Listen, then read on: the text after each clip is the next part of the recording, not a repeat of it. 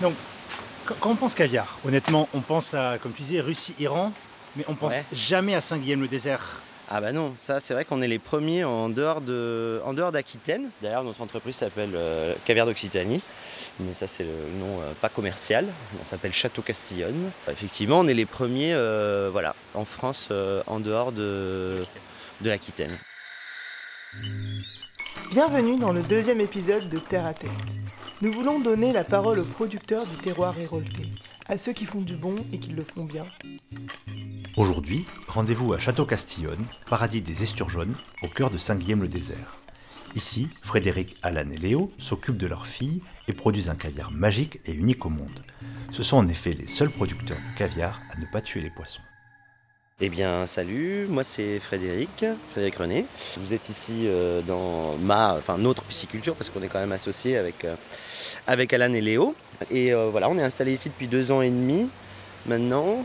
C'est un projet qui a commencé il y a quelques années, 4 ou 5 ans. Voilà, on était en recherche d'un lieu, euh, un lieu sympathique, et surtout un lieu où il y a de l'eau et de la bonne eau pour pouvoir installer nos, petites pensionnaires. On les appelle les pensionnaires, nos, nos filles même, parce que bon bah il y, a que des, femelles esturgeons. Acipincère berry, c'est leur, euh, leur espèce en particulier. Plusieurs espèces d'esturgeons. Si on les appelle les pensionnaires, c'est parce qu'en fait, on est, plus ou moins les seuls au monde à ne pas les tuer pour faire euh, du caviar. On ne les tue pas, ils ont tout un petit prénom. Donc euh, on a euh, Mireille, euh, on a Madonna, on a Perséphone, on a des prénoms de tout type de catégories. C'est-à-dire que comme on a 500 euh, petites pensionnaires, il faut trouver des prénoms. Donc si vous avez des idées, d'ailleurs, on commence à être un peu à court. Parce qu'on- un tableau on a un petit tableau, ouais. On, les, on commence à les, on, on- voilà, on les, on, on les baptise à chaque fois qu'on les opère pour la première fois. Donc on doit déjà avoir, ouais, sur les 500, il doit y en avoir euh, 4, 300, 350 qui sont déjà baptisés. C'est marrant parce que c'est assez profilé comme des petits requins. Ah bah ça, on l'entend toute la journée. hein. Oh regarde maman, des requins. Parce que Ah depuis oui. le petit pont là-bas, on voit bien les poissons. Dont on répond non, ce sont des dauphins pour le cirque. Et, euh, mais oui, oui, c'est un animal préhistorique euh, qui a une forme assez étonnante, qui est assez fragile d'ailleurs en réalité. Enfin, à la fois résistant et à la fois fragile. C'est-à-dire que assez résistant aux maladies et aux difficultés. Même ça peut vivre dans une eau assez peu oxygénée. C'est des poissons de vase qui sont assez, euh, voilà, ils sont là depuis, depuis la préhistoire, donc ils, ils sont très résistants, mais ils n'ont pas de, encore de véritable ossature, donc c'est encore cartilagineux, si bien qu'ils se cassent la colonne vertébrale assez facilement. Il suffit de les stresser un coup pour qu'elles Ah oui. se brisent la colonne. Comme les poules qui font des arrêts ouais, cardiaques en deux secondes. C'est un peu ça, c'est un peu ça, voilà. Mais, mais du coup, elles sont pas méchantes. Ah non, non, non, non, ça n'a pas de dents, c'est c'est omnivore, donc ça, ça mange des petits vermisseaux, ça fouille la vase, ça mange des petits vermisseaux, c'est un peu comme les poules, quoi. Et ça peut aussi euh, brouter. Voilà, Ça broute. c'est ça broute, ça broute. Mais tu c'est vois, des, tu- c'est des vaches, des vaches de mer. c'est plus proche de la vache que, que du lion, ouais. Donc tu, tu- tu rentres dans l'eau, euh, une truite, ça te pourrait te, c'est carnivore, ça pourrait te mordre. Là, pas du tout.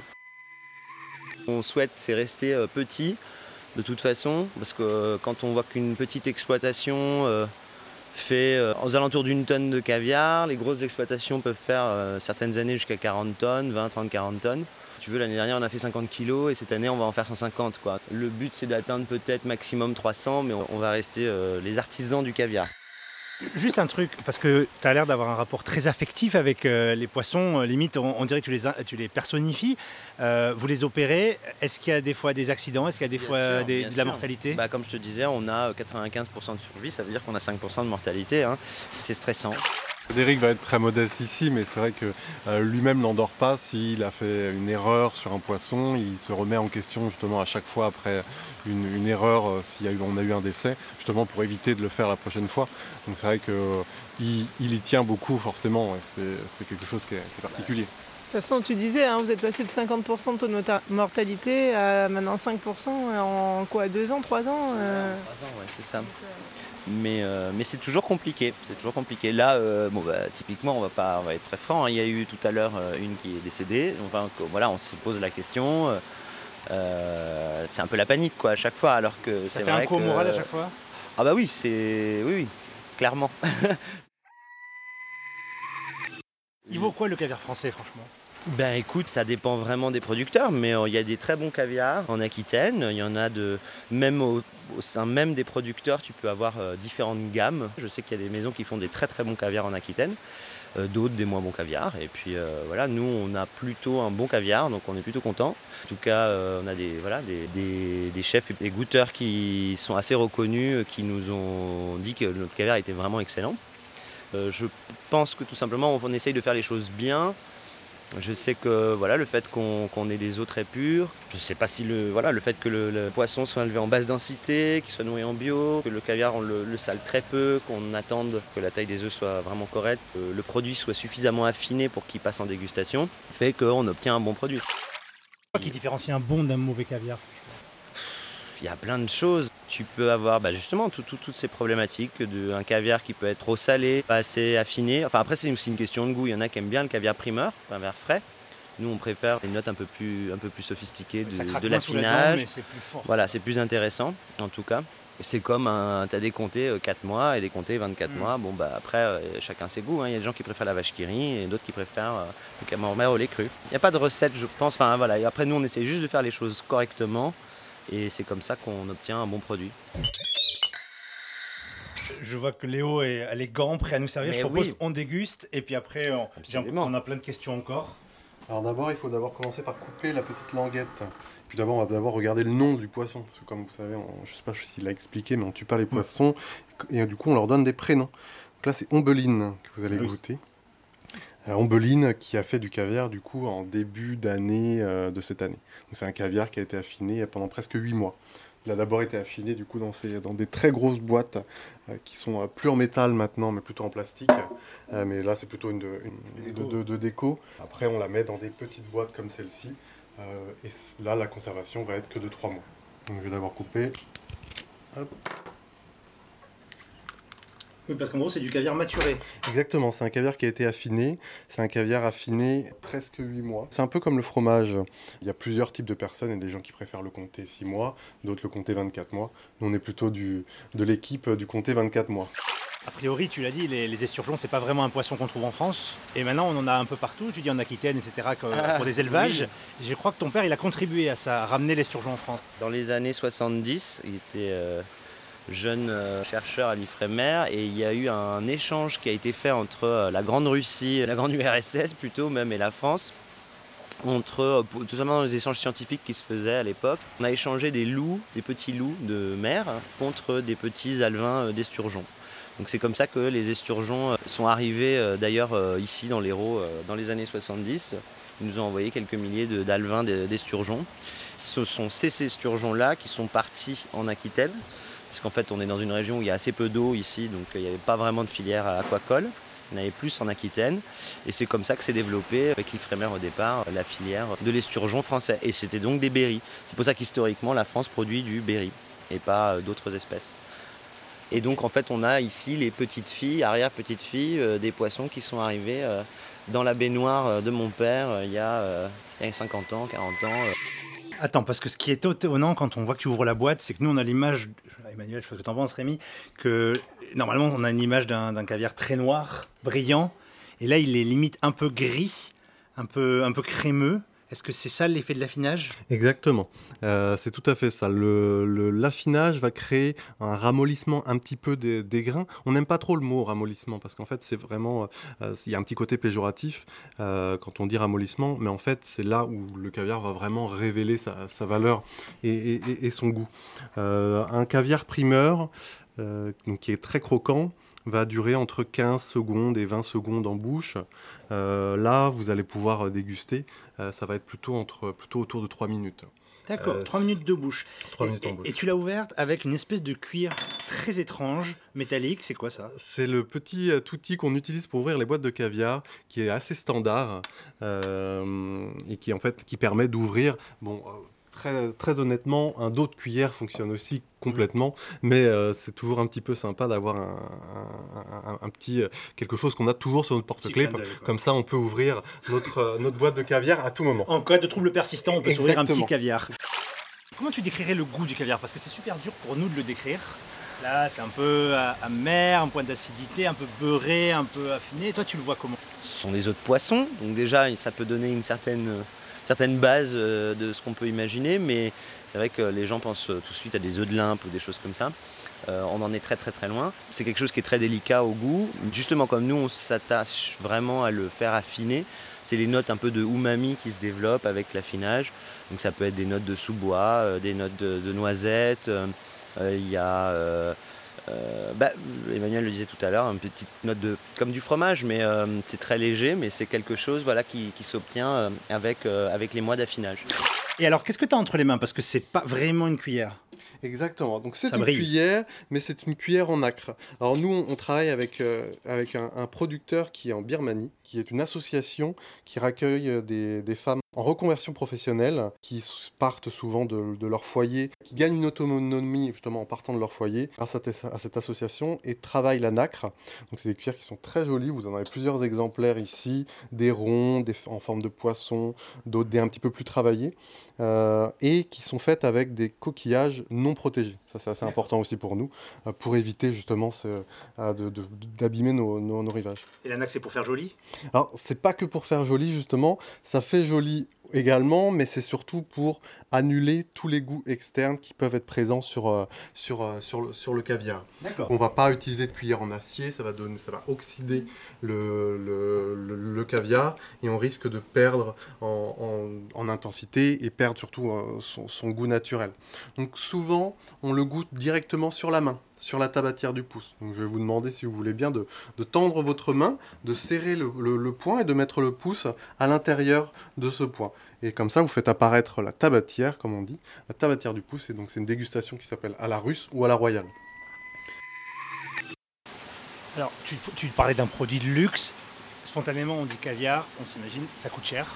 oui, ça coûte cher. De toute façon, ça coûte cher. Nous, en fait, Bon, étant donné qu'on est les seuls au monde à le produire comme ça, il y a beaucoup de gens qui nous disent mais vous n'êtes pas assez cher. On s'est rendu compte aussi que le caviar affiné c'était normalement beaucoup plus cher que le caviar euh, standard parce que ce qui se vend euh, à Noël et tout ça c'est un caviar qui a été produit en général un ou deux mois avant. Le caviar d'affinage c'est plus compliqué parce que tu as des pertes, euh, c'est un peu, un peu différent, c'est beaucoup plus complexe à mettre en œuvre. Donc c'est souvent un caviar qui coûte le double alors que nous on se situe plutôt au niveau d'un prix d'un bon caviar frais. Voilà. Le caviar, ça se goûte toujours deux fois. Hop, on va peut-être pas entendre les grains venir dans la cuillère, euh, mais euh, donc voilà, je dépose délicatement sur votre main. Donc surtout, n'attends pas que ton collègue euh, goûte également. parce qu'il faut goûter directement en une pour, fois, en une fois pour éviter justement qu'il se réchauffe. Donc on va goûter d'abord une première fois, on va attendre 30 secondes et on viendra regoûter. C'est la deuxième fois que vraiment toutes les saveurs vont, se libérer. Donc voilà, la, première fois, il faut bien insérer en bouche et, euh, intégrer, euh, intégrer au palais. exactement. Donc là, vous attendez, euh, on attend une, petite 30, 30 secondes et on vient poser une deuxième noisette sur, sur, sur votre main. Et d'ailleurs, il y a une saisonnalité Oui, oui, tout à fait. Il y a une saisonnalité. Normalement, alors, on va dire que la période de production des œufs, ça va être autour de l'automne, au début de l'hiver. C'est au moment où on récolte les œufs. C'est pour ça qu'on trouve beaucoup de, caviar frais sur le marché à Noël, parce qu'en fait, il a été produit en octobre, novembre. Décembre. On s'est rendu compte qu'on pouvait avoir quand même une désynchronisation de tout ça et on a fait cette année, pour la première fois, on a pu opérer des poissons dès le mois de juillet. Parce qu'on s'est rendu compte que les Espagnols, eux, produisaient finalement aussi en été. Alors ça dépend certainement de la période photosensible, la durée du jour, euh, de la température, de certaines choses comme ça. En fait, on va observer euh, avec un échographe euh, la taille des œufs dans le ventre du poisson. On va décider de l'opérer soit dans 15 jours, soit dans un mois, soit dans ou carrément dans 6 mois. Enfin, on peut savoir comme ça dans combien de temps le poisson va être prêt. Il y a beaucoup de tâtonnements et de recherches. C'est une toute petite production, même mondiale, hein, finalement. C'est pas des œufs de poule, donc c'est quand même ça reste rare et tu te rends compte que bah, il y a beaucoup de tâtonnements chez tout le monde et les gens euh, peuvent trouver des nouvelles solutions, euh, même chez les autres, pour produire. Euh. En tout cas, nous, notre méthode de production, je pense que c'est sans doute plus complexe à mettre en œuvre que d'avoir des milliers de poissons et de les abattre. c'est plus risqué, c'est plus complexe, c'est plus long, ça demande plus de travail. On pourrait imaginer que c'est plus rentable étant donné que les poissons vont vivre 50 ans et qu'ils vont en donner du caviar tous les deux ans. Mais en réalité, euh, je pense que beaucoup de gens ont fait leurs calculs et se disent qu'en fait non, c'est pas rentable. Donc nous, on décide de le faire quand même. Vous arrivez à en vivre? Bah euh, légèrement. Euh, on se paye pas euh, énormément, mais on s'amuse beaucoup. Donc du coup, voilà, on gagnait beaucoup mieux notre vie avant de faire ça, mais on s'amuse beaucoup mieux, voilà, en faisant ça. On n'est pas devant tout le temps devant des ordis ou voilà. euh, c'est la paix du bonheur. Ouais, c'est un petit peu ça. On s'amuse bien, on regarde, on est là au soleil. En plus, on est dans une région où il fait quand même tout le temps beau, donc quand même, on va pas se plaindre. Moi, avant, je travaillais à la Défense à Paris, euh, en costard. C'était très bien, hein, je gagnais quatre fois ce que je gagne maintenant, mais euh, C'est pas pareil. le RERB, c'est moins sympa. Et euh, j'avais une question sur ton parcours euh, avant d'arriver ici. Je suis économiste à la base, diplômé de Dauphine. Et après, j'ai travaillé dans l'informatique et dans le web. Et donc, tu vois, déjà rien à voir. Et puis ensuite, euh, mon père, en fait, avait initié ce projet de, de faire cette. Parce que lui, il travaillait à l'IFREMER, il était directeur de recherche à l'IFREMER. Et il faisait. euh, enfin, comme c'est un hyperactif à la retraite à 70 ans, il s'est dit, euh, avec un copain, on va essayer de, de faire un truc un peu marrant. Et en fait, tous les week-ends, je venais leur filer un coup de main parce que je trouvais ça assez rigolo. J'étais à Paris.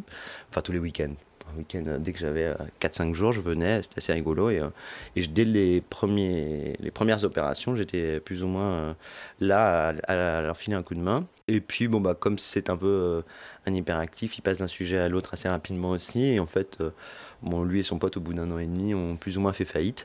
Comme ils allaient tout fermer, j'ai dit, mais c'est dommage quand même. Et c'est là que, du coup, enfin, il fallait, il fallait tout fermer. Et quand j'en avais marre de mon boulot à Paris, j'ai dit attends, avec un copain, on va essayer de trouver. Donc avec Alan, qui est en bas, euh, on, a commencé à chercher un lieu en se disant c'est trop bête. Et on a repris euh, l'activité. Donc en fait, c'était pas une entreprise, c'était plus une expérience. Et voilà comment j'y suis venu, c'est tout simplement parce que euh, je trouvais que il y avait quelque chose à faire, que c'était un peu dommage. On s'est débrouillé avec très peu d'argent. Léo, tu vois, lui, il est ingénieur en bâtiment et il est diplômé de l'ESSEC, euh, il y a un management de tout ce qui est euh, normalement euh, c'est prom- promotion immobilière. Mais finalement, euh, c'est des compétences qui peuvent être utiles parce que tu vois, tous les travaux qu'on a fait nous-mêmes, euh, bah, il faut avoir un, un ingénieur spécialiste en résistance des matériaux, ça peut être utile. Donc voilà, avec des copains. Voilà, Alan, lui, était dans la restauration avant, et c'est pareil, il, il sait tout faire, et donc euh, il avait même fait une formation de comptable, bah, ça nous a beaucoup aidé, pour- parce que justement, comme tout avait été en- complètement en faillite, on aurait presque dû fermer l'entreprise et en relancer une autre, mais on a conservé euh, celle qui était en faillite, et on a un peu ramé pour la remettre à flot, mais on a, voilà, on a, maintenant c'est nous trois qui, qui nous occupons de ça depuis.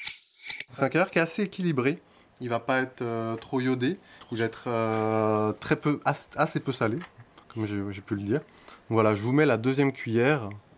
Parce que le caviar, plus on en mange, meilleur c'est. Et donc c'est au bout de la deuxième On sent cuillère. le directeur commercial. Hein.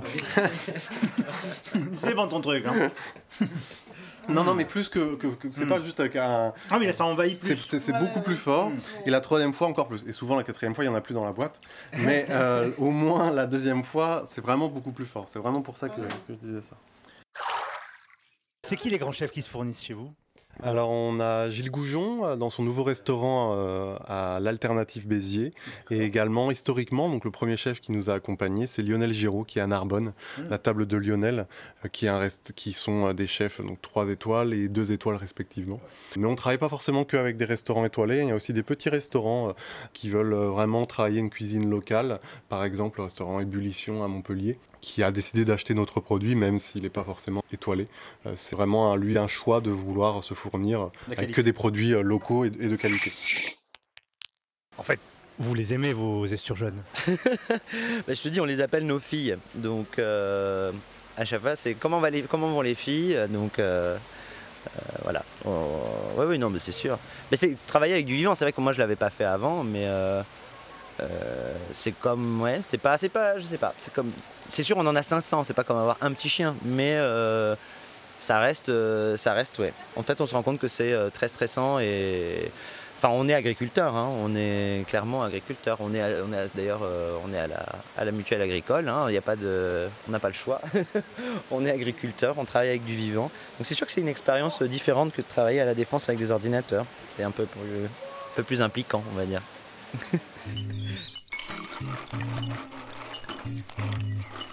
C'était Terre à Tête. Merci à Frédéric, Léo, Alan et toutes leurs esturgeonnes de nous avoir accueillis chez eux au Château Castillonne, dans le beau village de Saint-Guilhem-le-Désert. Merci aussi à Soy pour le montage, Laurent pour la musique et Romain pour le mixage. On se retrouve très bientôt pour une nouvelle rencontre avec des passionnés de produits de qualité.